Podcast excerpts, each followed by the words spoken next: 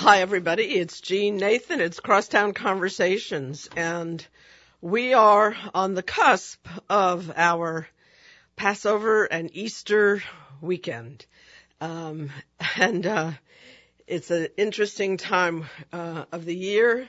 Um, if if you study the origins of our customs and our religions, um, as I do sometimes in a wonderful book that I'm crazy about called The Golden Bough, that kind of tells you where everything starts, where it comes from. And um, when I looked up Easter, I found that most faiths and most parts of the world um, have some kind of spring celebration of renewal.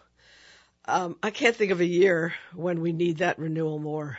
We have really been through it for the past couple of years, and just recently, of course, with the horrible, um, tragic fire in the uh, church in um, uh, Paris, the Notre Dame, and with the really horrible three church burnings in our own state, Louisiana.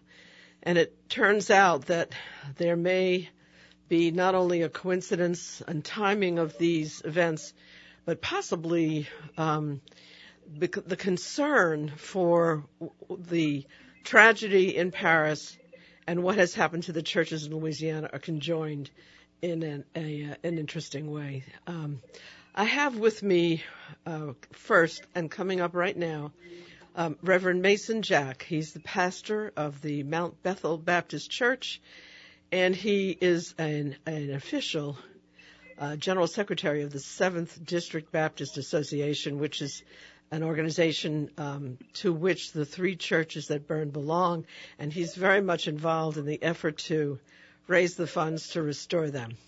Reverend, are you there? Yes, ma'am, I'm here. I'm so happy to have you on.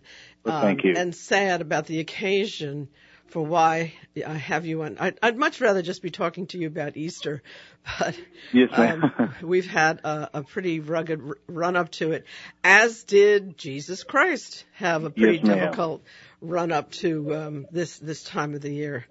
Um, let, let, let, me start with asking you, uh, just tell me. Uh, we'll, we'll talk about the fact that there's been this incredible response mm-hmm. and um, offers of help. But l- let me start with setting the stage, so to speak. Tell, tell okay.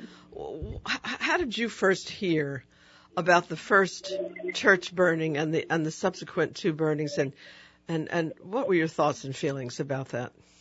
Well, um, first of all, thank you all for having me. It's an honor to um, be on your show to share um, with you all.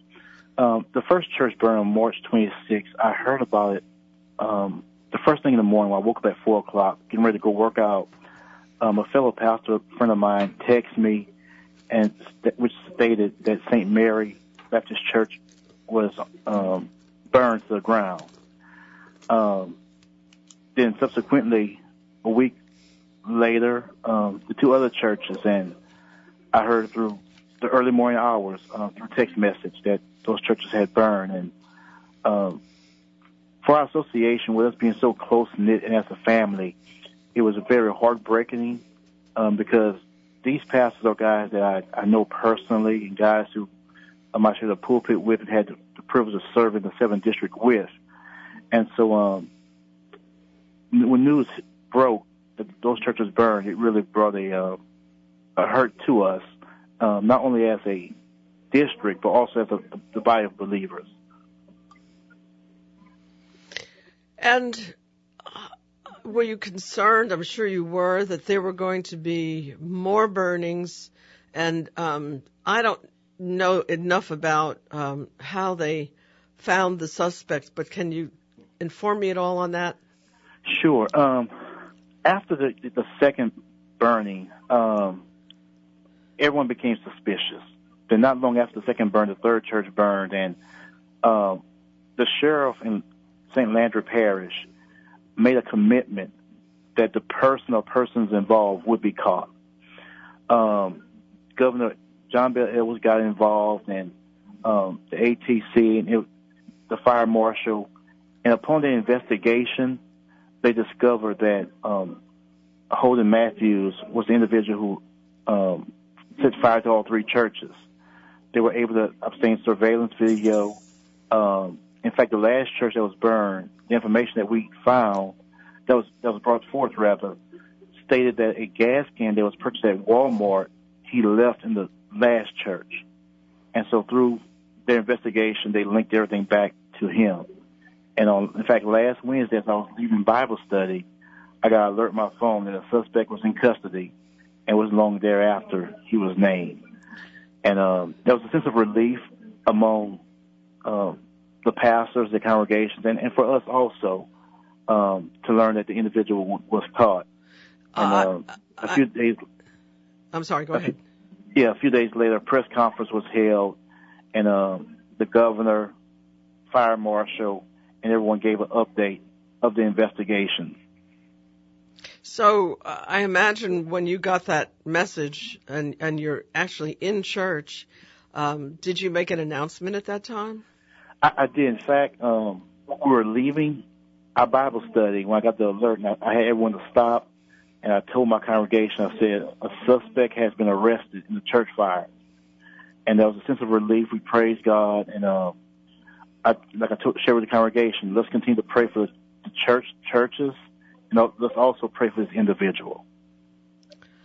And what what what do you do you uh, think about the fact that we are here um, some 40 well, let me think now about 60 years um, after integration mm-hmm. and we're still having a church burning a two and a three church burnings you know, uh, Miss Nathan, it's unfortunate that although we're, year, we're years past all that, that spirit still resides. And it doesn't reside in all of humanity, but unfortunately there are some human beings who have that spirit of racism and um, that feel the need to try to desecrate that which God has ordained. Um, but we, what we what we preach and teach as believers, forgiveness at this season is being put to a test where we have to practice it and exemplify it. Um, and so we, we've been praying, and there's a sense of relief, and the pastors are relieved, the congregations are relieved, and they're ready to move forward from this. I, I want to move forward with you, but I, I still want to ask one last question sure. about the church burnings. And of course, I have so many more than one last, but I, will go with that for the moment. Um, why churches? I just, I'm, I'm from the north, and and uh-huh. not that we don't have plenty of racism in the north, but mm-hmm. uh, when you hear of a church burning, mm-hmm. uh, needless to say, a lot of people when they first heard of Notre Dame burning, mm-hmm. their thoughts went to terrorism. It, it mm-hmm. had to in this age that we're in, but mm-hmm. um, I, I just I don't understand why target the place where people worship. I just mm-hmm. What is what is the psychology uh, behind that, as as you've understood it over the years of of having dealt with these in the past? Uh-huh. Well, you know, for us, um, the church is a place that we we've always hold high reverence to. Um, it's a source of our strength. It's um, and for a whole lot of churches in our area, um, they're family oriented. And when I say family oriented, a whole lot of these families actually grew up in these churches. Their foreparents may have started those churches. And there's so much history and culture in our churches that we go there for a place of worship, a place of reverence. Um, and also, Miss Nathan, some churches, you know, some family names are on the pews. That's how, how in, indoctrinated we are in, in our right. culture for the church. Yeah. And so for someone to burn a church, I, I'm assuming the psychology is I'm going to get them where it hurts. Yeah. Because if you try to desecrate what is precious to us, it's a it's a way to it's an attempt rather to slap us in the face. Um, but like I mentioned yesterday to someone, the church herself is fireproof because she's faith proven. Um, Jesus said, "Upon this rock I will build my church, and the gates of hell shall not prevail against it." And so, what we're witnessing, what we're going through, is a church attack. But this attack has only allowed the gospel to be dispersed further and has brought us together stronger because we realize the church, although the building is gone, the body of believers, we're growing stronger. So that brings me to the story today because, Mm-hmm. as you said, we move forward, and the story today is this almost miraculous and and and I don't know ironic twist of fate that Mm-hmm. Yes. with the burning of Notre Dame, Mhm. there were stories written that not only was it terrible that that church burned, but it's terrible that these smaller churches in the country in Louisiana burned. Mhm. And that provoked an absolute you know the word that came to my mind is such a crazy word firestorm but of Uh-huh. of of of people responding to your plight and wanting to help tell tell the audience what happened uh, Yes. because I only learned of it um, earlier today and Uh-huh. I, it just it filled my heart Yes. Um, last week, uh, maybe approximately nine, ten days ago, um, the president of our association, um, Pastor Freddie Jack, um, suggested to our finance secretary, my wife, that we start a Go um, Fund funding page in an attempt to raise funds to assist these churches. Now, they, they have insurance, but we know that there's the possibility that the insurance may not cover the building of a new edifice completely. yeah And so uh, we aim for initially 1.8 million to the, that will be dispersed equally among all three churches. And Miss Nathan, yesterday around maybe noon, it was like at 500,000. Um, right now we're at 1.5 million. oh And my goodness It, it has been a, an That's avalanche two more of love million. support. that's two more million since I last talked to you midday when it was 1.3 million Yes, ma'am. Um, and you know, the thing is, Christians are stepping up to a plate to show that love will prevail against hate. Um, what was done to these churches in St. Landry Parish was an act of hate, um, but love always pre- prevails. It's unfortunate what happened at Notre Dame, and you know, I, I do believe, you know, the Catholic faith, they're they're financially stable. But thank God Christians are stepping up for these churches in rural communities to show that, you know what, as, as believers, regardless of your um, denomination, your ethnic background, we're one body in Christ. And the, the support has been so overwhelming. And, um, I mean, it brings tears to our eyes. And the, because these churches will not only be able to, to rebuild, but they'll be able to rebuild stronger and even have more ministries to do more work for the kingdom. I want So- you to. Uh, I'm sorry. Finish your sentence. Oh no, no, something good is going to come out of this. Right. Um, all things work together Right. for the good. Right. And and I want you to tell uh, the people who are listening to us right now how Mm-hmm. they can um, spike it again, spike that Mm. those numbers again. Tell them how they can contribute. May, Um, many can- people don't know what GoFundMe is and how that works, so tell them. Sure. Um, if you go online, go to GoFundMe um, dot com and type in the search engine um, St. Landry Church Fires. It'll come up. Um, you can read about the seven district, the three churches that burned, and you can make a monetary do- donation to um, the the project. Or if they would like to, they can make checks or money orders payable to the Seven District Baptist Association and mail those to P.O. Box 3, 3921, Lafayette, Louisiana, 70502. Because all monies we receive, whether by mail, GoFundMe, will be dispersed evenly um, among all three churches. Um, I, I'm You know- going to uh, add that to my uh, newsletter going forward for quite Yes, some ma'am. time until um, you really have enough money to not only bring the churches back, but to bring them back in a way that is even more glorious than they were before. Yes, and ma'am. I have, in talking with people in the city here in New Orleans this past day, um, Mm-hmm. there are um, artists and there are architects who would like to help. And Okay. I, I think that, um, and I'm sure that's true in other parts of the state as well. I'm not saying that's just a New Orleans thing, but but yes, ma'am. we we there, as you say, love definitely trumps hate. Oh, did I ma'am. use that word? Oh my God! So Yeah. um, we we are going to help. We're going to help, Praise And, God. Um, I, I want you to stay in touch with me. You have my number. Yes, ma'am. And let me know how it's going so I can post it in my newsletter and sure uh, encourage more people. So Yes, the most important thing uh, for those who are listening who would like to help, Uh-huh. all you have to know is go online and put in GoFundMe and then Yeah. St. Landry Church Fire. yes, ma'am. Thank you so much, Reverend, and I You're wish welcome. you all you. the luck in your rebuilding. And um, I'm going to continue this conversation now with a, a, a woman reporter who helped Okay. uh, drive some of the um, interest that, that led to uh, some of your contributions. And, and we're going to keep this up. Okay, thank you so much. God bless you. Thank you. God bless you. Yeah. Bye. Bye bye. Um, now I'm going to bring in um, Megan Romer, who's a writer, an independent writer based in Lafayette. And um, she jumped on this and made a big difference. And, and Megan, are you there? I am. Can you hear me? Yes, I certainly can. Great. Loud and clear. Um, Megan, tell me exactly um, uh, what you did.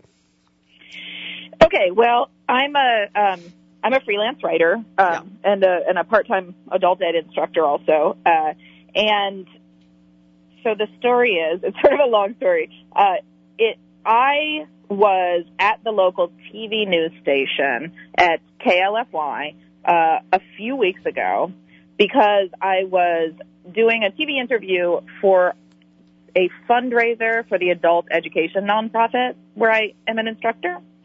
And as I was sitting in the green room, I see a news story come on that, hey, a second church has burned in St. Landry Parish. And I said, whoa, second church? A second church? You know, you hear one church burning and it's, eh, maybe your hackles go up, but you figure out electric problem or something. Two churches. And then I saw that they were both missionary Baptist churches, which I know is a black denomination, um, here. And I thought, oh, geez, something's up. So I went and looked at it. First, I did my interview, and then, then I went back and I looked and um, tried to kind of raise the alarm as best I could. I have a you know modest Twitter following. Um, tried to get people to pay attention. Got some retweets on this. You know, two churches have burned. What's going on? Um, I went to a prayer meeting at my own church. We prayed for the two churches. We added them to our prayer list. Um, went to bed. Got up the next morning, and a third church had burned, and it was like, all right something is really, really happening. This is really important. Please pay attention. So I was tagging reporters on Twitter and I was trying to get somebody from the national news to pay attention. Um, it took a couple days. Finally, I think enough retweets reached somebody and, and the AP picked it up and, and, um, the national, uh, national, the main stations picked up the affiliate stories, um, and the, the New York Times finally showed up. But it took a really long time to get the attention that I think should come to a string of black church burnings. That is a big deal. This is a very big deal. Um, and it wasn't getting the attention. So I've been spending the last couple of weeks kind of tweeting out every news article I, I saw about it, kind of trying to keep it in the foreground. Um, they, they caught the guy, which is great, but then of course, then suddenly it's, oh, the reason he did it is because of, of heavy metal music. And it was like, no, no, you know, accidentally, like, oops, just, I just so happened to burn three black churches because of the heavy metal music. I don't buy it. I think we need to talk about it for what it is, call it out for what it is. This was a racist string of arsons, um, and it wasn't being discussed as such.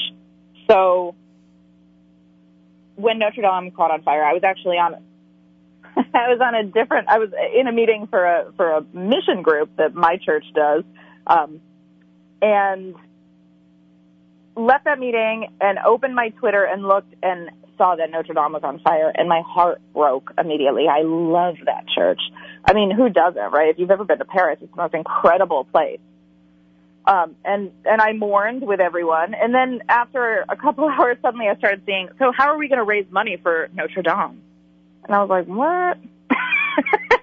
Why are we going to raise money for Notre Dame? It's it's owned by the French government and administered by the Catholic Church. They, those are two very wealthy entities. They're going to have very wealthy donors. So I drafted a tweet that said, um, "I am heartbroken about the loss of Notre Dame because I am. It's a beautiful piece of architecture. It's a piece of art history. It's a piece of world history." Um, but the Catholic Church has plenty of money. Um, and I think that if we want to donate money to a church this week, perhaps consider donating to this GoFundMe of these three black churches that burned in St. Landry Parish. I will not make any arguments that these churches are have the architectural significance or the world history significance, but they do have historical significance. They are historical, and it's really important that we save them. And it'll take much less money. Uh, the, the, proportionally, I think you know we're looking at we're looking at 1.8 million dollars as opposed to whatever, however many hundreds of millions of dollars it's going to take to fix Notre Dame. So I kind of tried to spread it out, and and then that started getting retweeted and retweeted and retweeted and retweeted, and um, I went to bed eventually and woke up, and I think it was at like 10,000 retweets, which I've ne- I've had tweets do some numbers, 500, maybe a thousand. But as of right now, it is at 41,000 retweets and 111,000 likes. So um, I have to tell you that I've I've I've ne- I don't I don't tweet.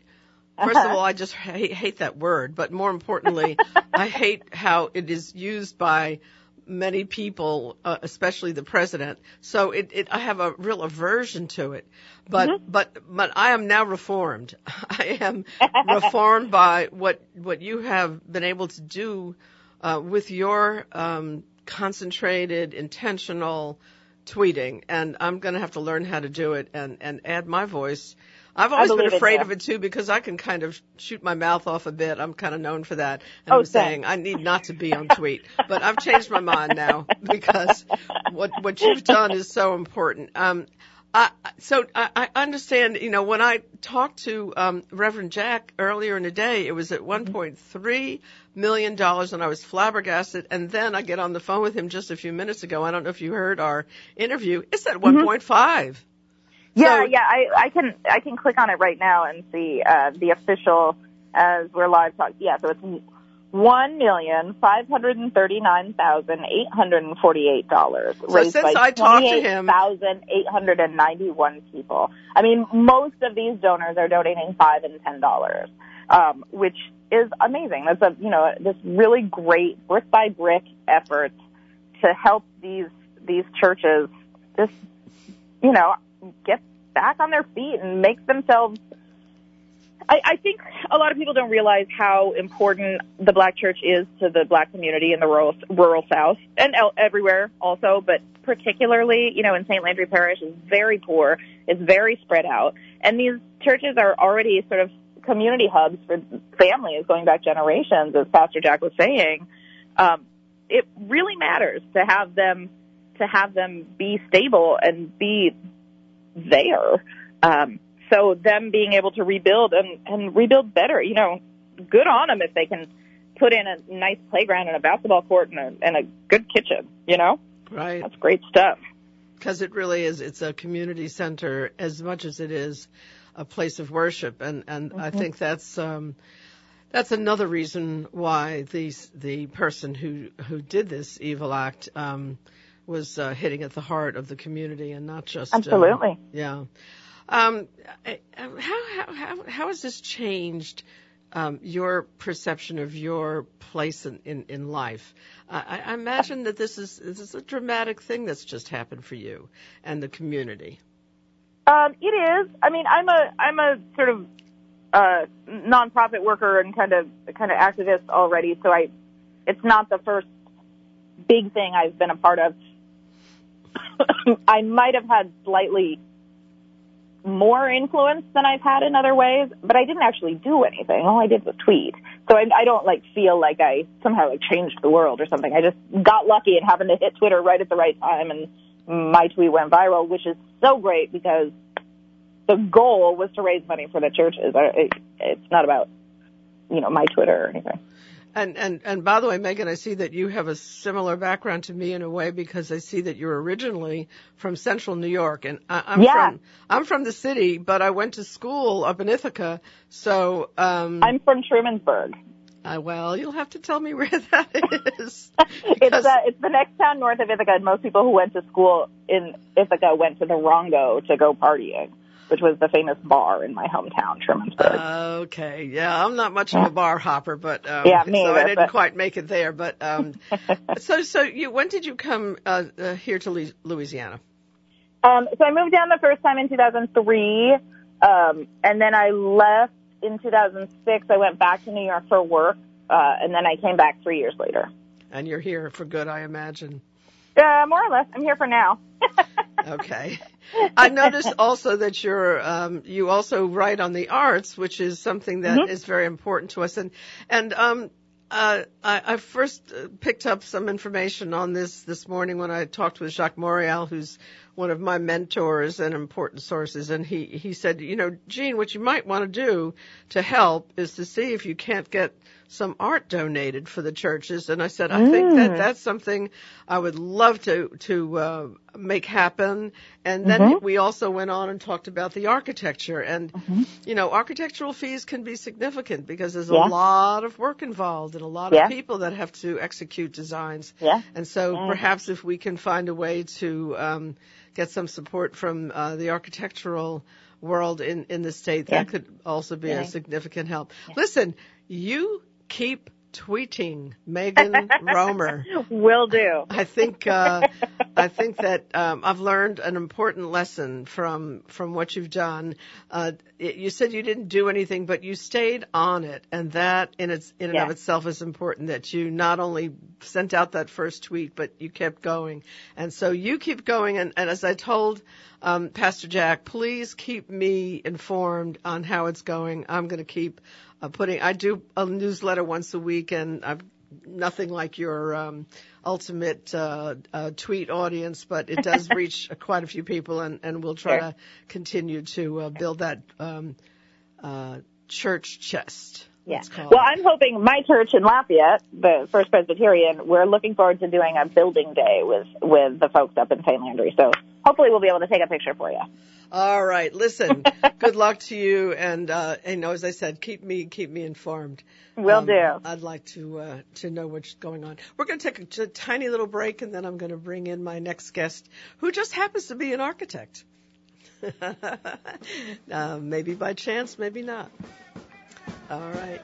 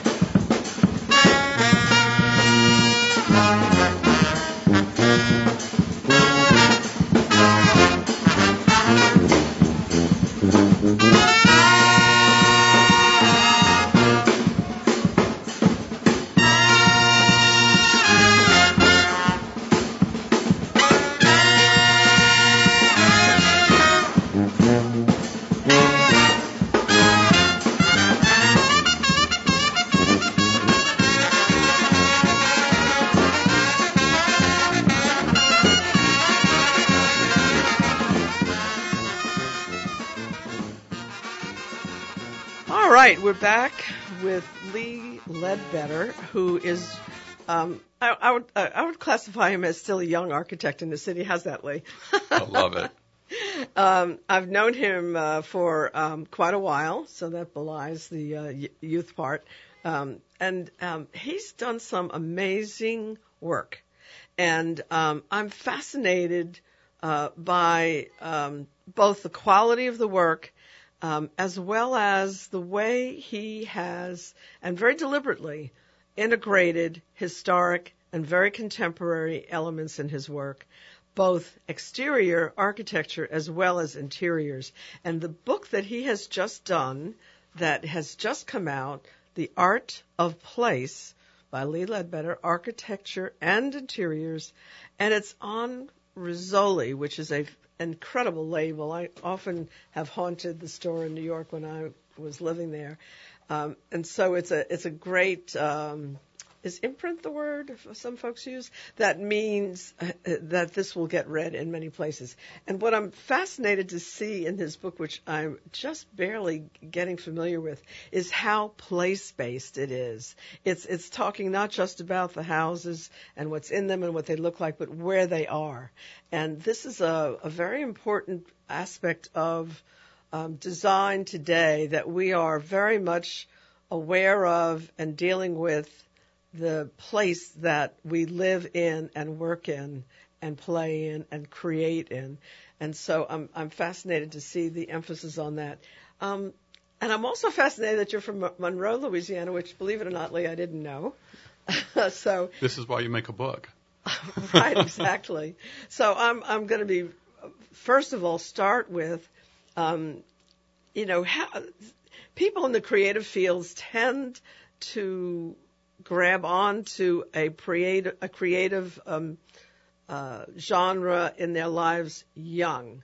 And I imagine that somehow when you are first traveling around, as I described, I, I, saw in one of the descriptions of your work with your mom, noticing the architecture, and and that contributes and leads to you considering the the practice of architecture. Tell me a little bit more about how that came to be.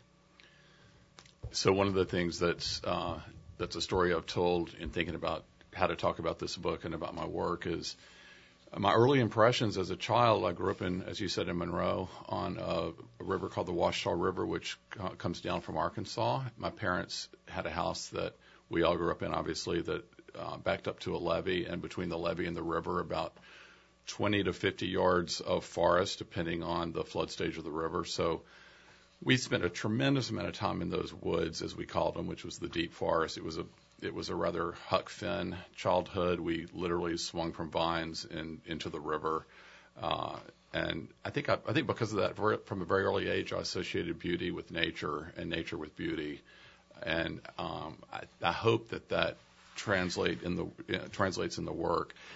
The other thing that you mentioned, Jeanne, is uh, I, I was I was it seemed like forever a passenger in my mom or dad's car as they ran errands um, long before I was able to drive like my So no babysitters more going with mom and dad. Exactly. My wow, my interesting. my my face pressed against the the passenger side window just watching these these houses fly by in fast succession and some of them were they were all kind of a ranch, almost all are kind of a ranch style proportion, but some of them had been designed in a kind of neo-Palladian way by a great architect in Monroe named King Stubbs, whose son John is the and, head. And, of... and share with people what neo-Palladian means, because so Palladio was a great architect in the Renaissance, in uh, the late Renaissance in Vicenza, Italy, and he was the first architect to apply uh, the classic uh, the classic temple uh, pediment and columns, the temple form, to domestic architecture, where he which he did so beautifully in in uh, these these kind of country farmhouses. So, for instance, these houses these these houses you see throughout actually the country, Greek revival houses with the pediment and columns, is all has all evolved from um, what Palladio did in Italy in the 1500s. Well, so interesting. I, I really didn't know that. And um, I, I, so what you're saying is that the designs of churches, this architect said, should be used in, in, in common homes and buildings and not just churches. Absolutely. In fact, um, in fact, at the time, they weren't even necessarily churches. They were antique uh, Roman and Greek temples. They were like churches, but from antiquity. Right. Uh, and and so when I say that these ranch proportioned houses had this Neo-Palladian vibe, for lack of a better word, what this architect King Stubbs did in Monroe, and and this was done in other cities as well, is is take a horizontal ranch style proportioned house and apply, just raise it up just so slightly so that you would walk up a few steps and there might be a few columns and a pediment kind of in the center of a horizontal proportion. Likewise, there were houses in Monroe that were the same ranch shape, but that were uh, that were very modern. There was some really good mid-century modern architecture in Monroe that had been done really just before I was born, and then continuing in my childhood. And so, I would pass a traditional house, then I would pass as these houses went by the the the, the view from the car, a traditional house, then a modernist house, a house that was had no architecture to speak of at all. But all of it became a kind of repertoire in my head, or a card catalog, if you will, of of um, in my young mind, equally valid ways to approach designing a house. Um, so, go ahead. So, so, um, it, it's so interesting because, um, you know, I grew up in, in, the, in New York, in a city where it's intense architecture. A lot of it very beautiful, but, um, uh, not something that would easily inspire me to think that I could, um, work with that. Although, just just to share with you, just a little sidebar on myself. Um, you know, I lived in the Bronx, and across from the New Orleans, from the um, Museum of Modern Art on 53rd Street was the Donnell Library, and the Donnell Library had a huge section in it on architecture, and I used to go take out books on architecture. I actually thought at one point in my life that I was going to be an architect, and I'll be honest with you, the only thing that scared me off was that I'm such a bad math student. I hear that all the time. And I was I was told, you know, that I had to be able to do math to be an architect. So, I, it, it, sometimes you really shouldn't let something scare you off that way. That's and, right. And I and I was, and I apologize. No, no, to myself for doing that. I hear that all the time, and um, and I actually do think math really helps with architecture. I was always good at math, though I didn't really love it until I became an architect. But it just helps in terms of proportion and ratios and that sort of thing, geometry, obviously. But mm-hmm. but I don't think you've got to be a math whiz to be an architect. I think it's mm-hmm. more important to be uh, to be artistic, to be somebody that loves to draw. Um, at least that's been the case for me. And that was true for me too.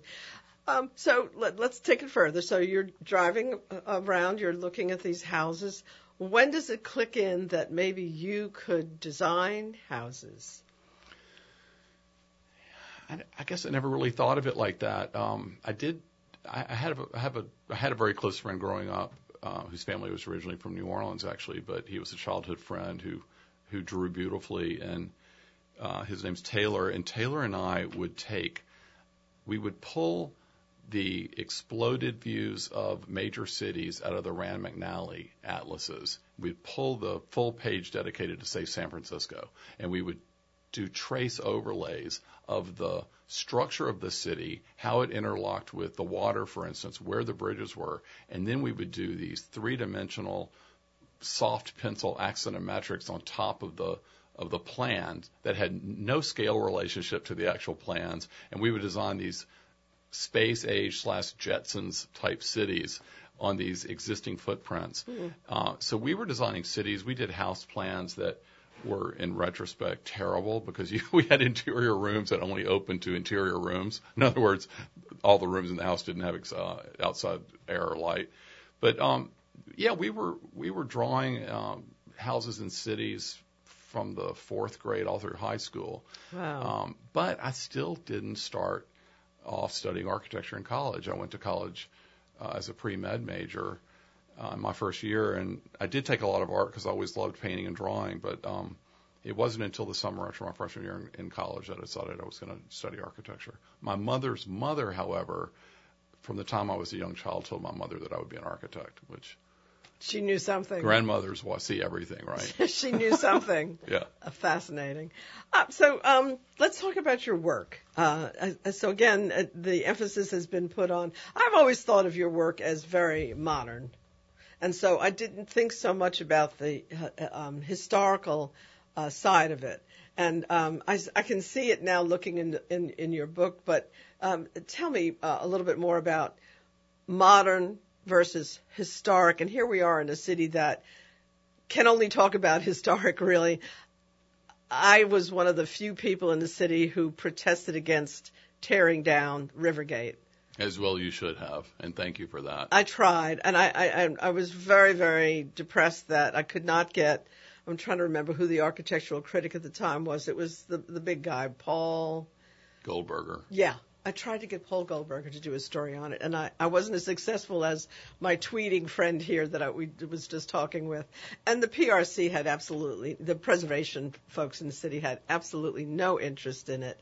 And I mean, now there is a, a kind of modernist oriented um, vein in some of the people who are concerned about preservation in the city. Yet we lost that school in Treme that was a, a, a very important modern building. Um, tell me how you tell me how you view the juxtaposition of the more historic with the more contemporary. Let me just back up and say, I think the PRC has grabbed the importance of modernism in New Orleans and is running with it. I don't know if you're aware of their Mid Mod NOLA series, but it's extraordinary what they're doing. I am. That's what I was referring yeah, to as the vein. No, of, yeah. They're, um, I'm, I'm, it's real, I'm really pleased with what they're doing and, and the attention that modernism is getting in the city now. But um, I'm sorry, what was your question again? How? Uh, tell me about. Oh, modernism in the city. And, and no, no, uh, the, how you work with both the historic and the modern. Oh, okay. And because that intersection is something that apparently is important to you. So I think it starts with the client, honestly. Um, we obviously, as much as we like to think of ourselves as artists, architects do, um, this is a service industry, and, and our job is to create places that people want to live in and that keep them safe, right? Ultimately, and um, and so if a client comes to us wanting a, a modern house, um, we'll do a modern house. If they come to us wanting um, a renovation of a say 19th or early 20th century house, um, we almost always inflect a renovation project like that with, um, let me just say, modern ideas. For instance, those houses were built before air conditioning, and so typically in, let's just say, a side hall house or even a center hall house, you had small openings between the hallway itself and the parlors to each side. That was to keep the heat into the in within the parlors, so it wouldn't be lost to the hallways. Now with central air and heat, uh, we have the ability to open those small openings from the hallway. In fact, we create really large cased openings, cased appropriately to the period of the house in terms of their moldings. But we create these large openings to create a much larger sense of space, to bring natural light through the parlors into the hallways, and to actually start to capture views from one parlor across, across a large hallway to another parlor. So we open it up and give it a more kind of free flowing so, so plan. You've, you've corrected your initial instincts as a drawing with your friend of closing the rooms into each other. yeah, that's funny. That kind of exactly. say, oh no, not a good idea. Yeah, that's a good point. Uh, you know, I'm looking right now at a house in your book that is on a bayou. Bayou um, Desiard? Desiered. Huh? Desiered. Desiered. That's in Monroe. In Monroe. And um, I'm looking at something that uh, integrates basically the swamp. Yeah, that's an amazing. Lot. I mean, these are these are cypress trees with you know the the knots showing and. Yeah, that's a that's a site that had a 600 uh, linear foot uh, uh, border of bayou. Basically, that site's on a promontory where two bayous intersect. So, um, we working with might not make it through climate change. Uh, that's, yeah, that's a really good point. I hope. Um, alleged climate change, you mean? Ha ha ha. Yeah, um, no. no, that's a. I think that alleged part is over. uh, hopefully, uh, that's a house that um, that we did in Monroe. Actually, soon after I opened my own firm in '96, and we worked with a fantastic landscape architect from New York, and uh, he devised that boardwalk system that just skirts the site and skirts the Gorgeous. bayou. Yeah. It's gorgeous. And then as I turn to the interior, I would definitely say this interior is is a um, a, a, a, a, a combination of historic and, and modern. It has a really this could be in a in a in a home in New Orleans in the Garden District. This room. Yeah, yeah. I don't know if you agree with that, but Yeah. I mean it's very uh, it's very impressive. It's very warm. Uh, it's it's it's traditional. It's a mahogany paneled library with uh, herringbone uh, leather tiled floors, actually. Uh, but you know, if you look closely, the the there's a modernity about the some of the details, certainly the art and the furniture. Uh, but combined with uh, those are Chippendale chairs in that room and a and a and a I think George III partner's desk. So we like to we like to combine sort of iconic modern pieces by Corbusier and Mies van der Rohe, et cetera, with um, with beautiful antiques. I mean, that's where I think the culture of a project of a house comes from. Oh God, you're just reminding me of of something somebody once said that I can't lose. So, as you know, Tannen and I appreciate that and have done that to the hilt, right? So in our house in Mississippi, and and you've seen it. Um, in what we call the big room, which was originally the garage. It was a two car garage, which we turned into a room. We have a piece of furniture by James Mont, who was a designer from the 40s, and it's very, oh, it's just kind of a bizarre piece of furniture. And then there's a cypress work table in the middle of the room. So, um, I don't, I'm debating whether I'm going to call her name or not. Well, a museum woman from New York happened to be there, and she said, well, those things just do not go with each other at all. And I looked at him and I was thinking, why not? You know, why not? Now, she has, there's something to what she said. Of course, that's where there's a George Nelson bed too and, and some, uh, furniture that's very 60s, let's say. So I, I see where she's coming from, but I, I, I, I, don't see why you can't mix all those things together. I disagree. I think I think if you love them, they go together. Thank you. It's your house first and foremost. Right. So, so tell me about how people in Louisiana approach you and, and, and, and tell me about the interplay that you go through with your client and presenting the ideas, appreciating where they're coming from and how you interpret it.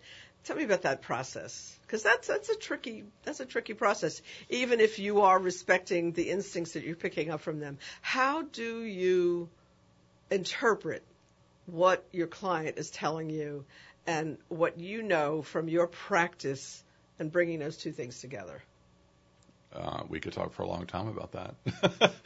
we have a little bit of time. I mean, the first thing that we do is uh, is we always look at the site first with the clients. We walk the site where the house is going to be built. If it's a if it's a house from the ground up, if it's a renovation, we certainly walk through the space. Um, I, I start every project following that visit. I start every project with a I call it the programming meeting, but we meet for two or three hours, and I, it's just it's just the, the clients and myself, and I take notes and I ask them in just tremendous detail about every single room and also what they're bringing to the project, whether it's art, furniture. Uh, but we talk a lot about things like kitchens, uh, which everybody has very specific ideas about.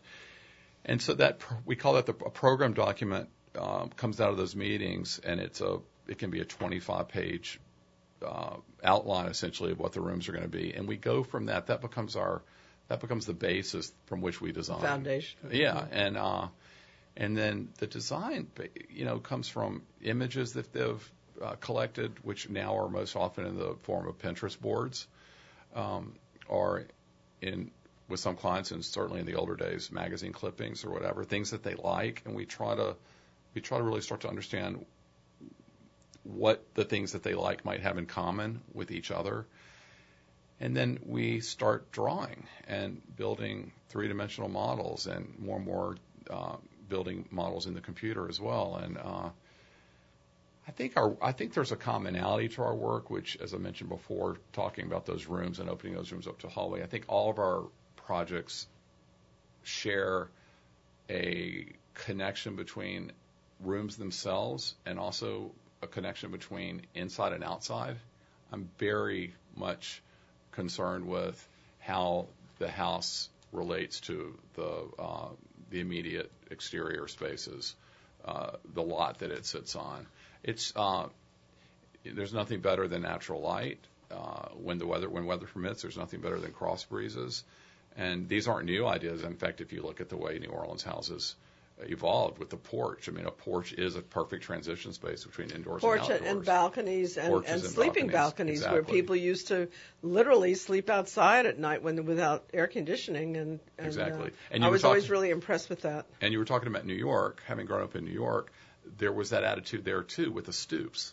I mean, the stoops oh, yeah. were you the sat transition. On your stoop. Yeah. Mm-hmm. yeah. And so, um, of course, they weren't covered because uh, you weren't going to sleep out there with the with New York's weather. But it was a way of reaching out to the street and um, and it's certainly the the stoop or the front porch or the balcony or these great transition spaces. But again, they're just ways of of connecting. I think we as human beings want to be connected to nature. Absolutely. So when when um, Tannen and I first came here, we we lived at 1234 um, Esplanade, which is um, Renee's uh, um, uh, landscape office now, right? What? One, two, three, four. What? Oh yeah. That's Two- good. Oh, you're right. Absolutely. I'm sorry. 1234. Right. And um, and then we wanted to actually get our own home, and um, so Tannen pulls up in front of where we live now, 2326, and um, I can't believe I did that, but um, I, I- I looked at it. It was this, you know, wedding cake of a house, and I'm coming from the Bronx or or or, or Manhattan most recent more recently, and I'm looking at that and saying, oh, n- what what? That's not that's not me. I'm not. That's where. What are you thinking? I said, I'll sit in the car. So he goes inside, and he comes out. And he says, "Come on in," and he brings me in, and the ground floor where we live, where we've taken out walls. He said, "Okay, I just want you to picture this." He said, "Take out the walls and see this whole side of the house facing nothing but green." Right. Yeah. So I look at it. I look at it. I said, "Oh, okay, I get it." And that's how we've lived ever since with that whole side of the house facing green. So I know exactly what you're talking about. Yeah. And and we've got one. We're in one of the greenest cities in the United States, if not the greenest city in the United States. I'm just talking about the trees here are just you know there's there's nowhere like it here, especially a city this large. But but um, also we've got a climate compared to the East Coast, for instance, or to the Upper Midwest or even the Midwest. We've got a climate that allows us all this time outside. Yeah, a lot. And um, of course, I have a couple um, commercial entities nearby me, and they have lots of weddings. So that's kind of reduced my outside time just a little bit, which is a big issue. You know, that's actually something that I just have to uh, sneak that in for just a second because I'm very interested. You know, I, I was sitting on the HDLC for quite the Historic Districts Landmark Commission for quite some time, and the focus there is on architecture on behalf of the preservation of our neighborhoods and our historic neighborhoods. And, and to me, um, the issue is not just architecture; it's lifestyle, and it's quality of life. And so I think that a focus strictly on architecture is not adequate for really um, looking at how these neighborhoods will prevail into the future. How do you feel about that? I'm actually on the architectural review committee for for HDLC's uh, for the Central Business District and the Warehouse District. Uh, on our committee, we only review architectural appropriateness, Yeah. and we don't speak to those larger issues.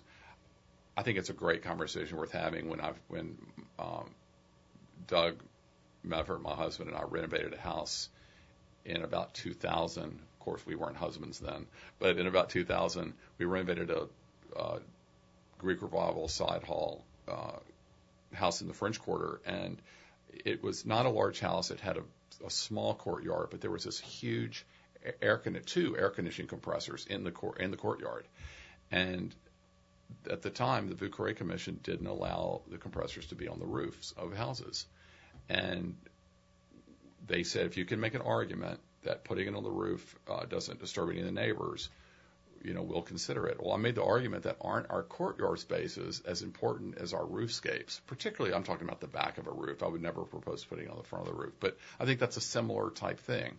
Uh, of course, those courtyard spaces historically were never meant to be pleasure spaces. They were meant to be working kitchen courtyards. Oh, Um, okay. Yeah, the kitchens were Uh-huh. in the dependency wings, and uh, they weren't ever meant to be beautiful courtyards. But the way we live now, uh, it's it, and it's just a wonderful thing about the French Quarter and so many neighborhoods in our city that have these that have these exterior spaces within uh, very built environments. Uh, we we made the argument and and we we won. And um, I, I've encouraged other people to try to do the same thing. We had to prove that uh, there weren't windows um, of uh, neighboring buildings that actually had views of where the uh, where these components would go. But Um, I think quality of life issues are extremely important, and I think those are addressed more at the at the at the full HDLC not on the architecture review committee that I sit on, but I think at the full commission they are. They're still they're still pretty constrained by their commitment to dealing with architecture as opposed to, um, you know, for example, you know, as I said, noise is is, is an issue I think that's huge. Um, in in uh, neighborhoods, and um, if if somebody has a uh, B and B where they are having lots of weddings and and there's loud acoustic music outdoors all the time, um, that's impinging on the quality of life of that neighborhood, and I think the HDLC should be considering that. But that's I'm going to be working on that, so we'll see how that goes. Lee, what what did you hope um, hope to accomplish with your book, and um, how do you feel about it? I mean, it is absolutely beautiful. The Art of Place, Lee Ledbetter, Architecture and Interiors. This is this is a um, a, a wonderful book to get some great ideas uh, from. So, but what, what were you hoping? What was your objective in doing this book?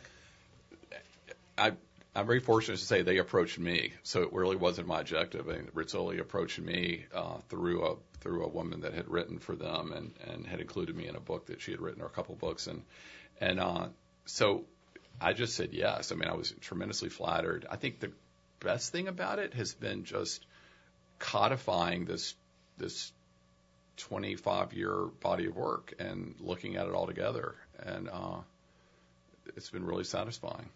I hope that um, this can happen for other um, architects in this region because I think that architects in our part of the world have not really gotten the exposure they should. And and that takes me to one other subject that I can't help but touch on too. Um, I'm very concerned that um, kids going to school in in New Orleans um, many of whom are going to come out and wind up working in the building trades. Uh, they're going to work in landscapes. Um, uh, they're going to work in, in homes doing carpentry. Are not getting the training that would enable them to become professionals, to become architects, to become interior designers, to become landscapers as opposed to yard people. Um, uh, how, how, do you feel about that? What can we do to encourage um, more of our youth to pursue their careers in this area. You were lucky enough to have that light bulb go off in the end of your freshman year in college. Uh, how can we promote more light bulbs going off so kids come out with um, the the skills and and the credentials to be able to um, do the kind of work that you do? I think it's a great question, and uh, it's uh, it is an issue even in in architecture schools all over the country today. And uh, if you look at the the student bodies, there, there, there's not a lot of diversity. Um, and actually, when I was in school, there wasn't even a lot of diversity in terms of gender. Um, but uh, when I worked at Skidmore, Owings and Merrill in in Chicago, right after I finished graduate school, there was a program that um, SOM, which is called at the time, did called the Senator Newhouse program. Called what? The Senator Newhouse program. Senator Newhouse was a prominent African American senator from the state of um, state of Illinois, and uh, I don't actually know what his inv- original involvement was because this program was established by the time I got there. But I volunteered um, in this program, as did many others at SOM and other architecture firms around the city. And we went into high schools and basically talked to kids in public high schools in Chicago and basically brought brought uh, brought our careers to them. We would do little sketch classes, we do some mechanical drawing classes, but we would talk to them about architecture and what architecture was, just to just to let them know that this is a field that's there and it's there for them if they, you know, have the interest and the skills to pursue it. So I think that's I think that would be very important. I, I would love to see uh, maybe the um, AIA, uh, possibly, and maybe some of the universities, Tulane, um, uh, and others where they're teaching architecture to take this on. And it's something that um, I work with in terms of all of the creative uh, professions. But the one that strikes me that is most ripe for kids in, in New Orleans to, to think about and get involved in is architecture because, well, the rest of the world always thinks about us in terms of music and food. When they get here, they see the architecture and they understand why so many of us are drawn to this crazy city, New Orleans, that we live Absolutely. in. Absolutely. Lee, thank you so much for coming in. I know you weren't feeling that well today. I was feeling pretty miserable myself, so um, we managed to Thank get you, here and, and communicate. And uh, congratulations on this. is a beautiful book, The Art of Place, Lee Ledbetter, Architecture and Interiors by Rizzoli, edited by Mayer Roos, Rus, Rus, Mayer Rus. Um, so, um, congratulations. thank you. And thank you, everybody, for listening once again, and uh, look forward to talking with you on the other side of Easter. Please have a beautiful, peaceful, loving Easter time in New Orleans and areas around us. Bye.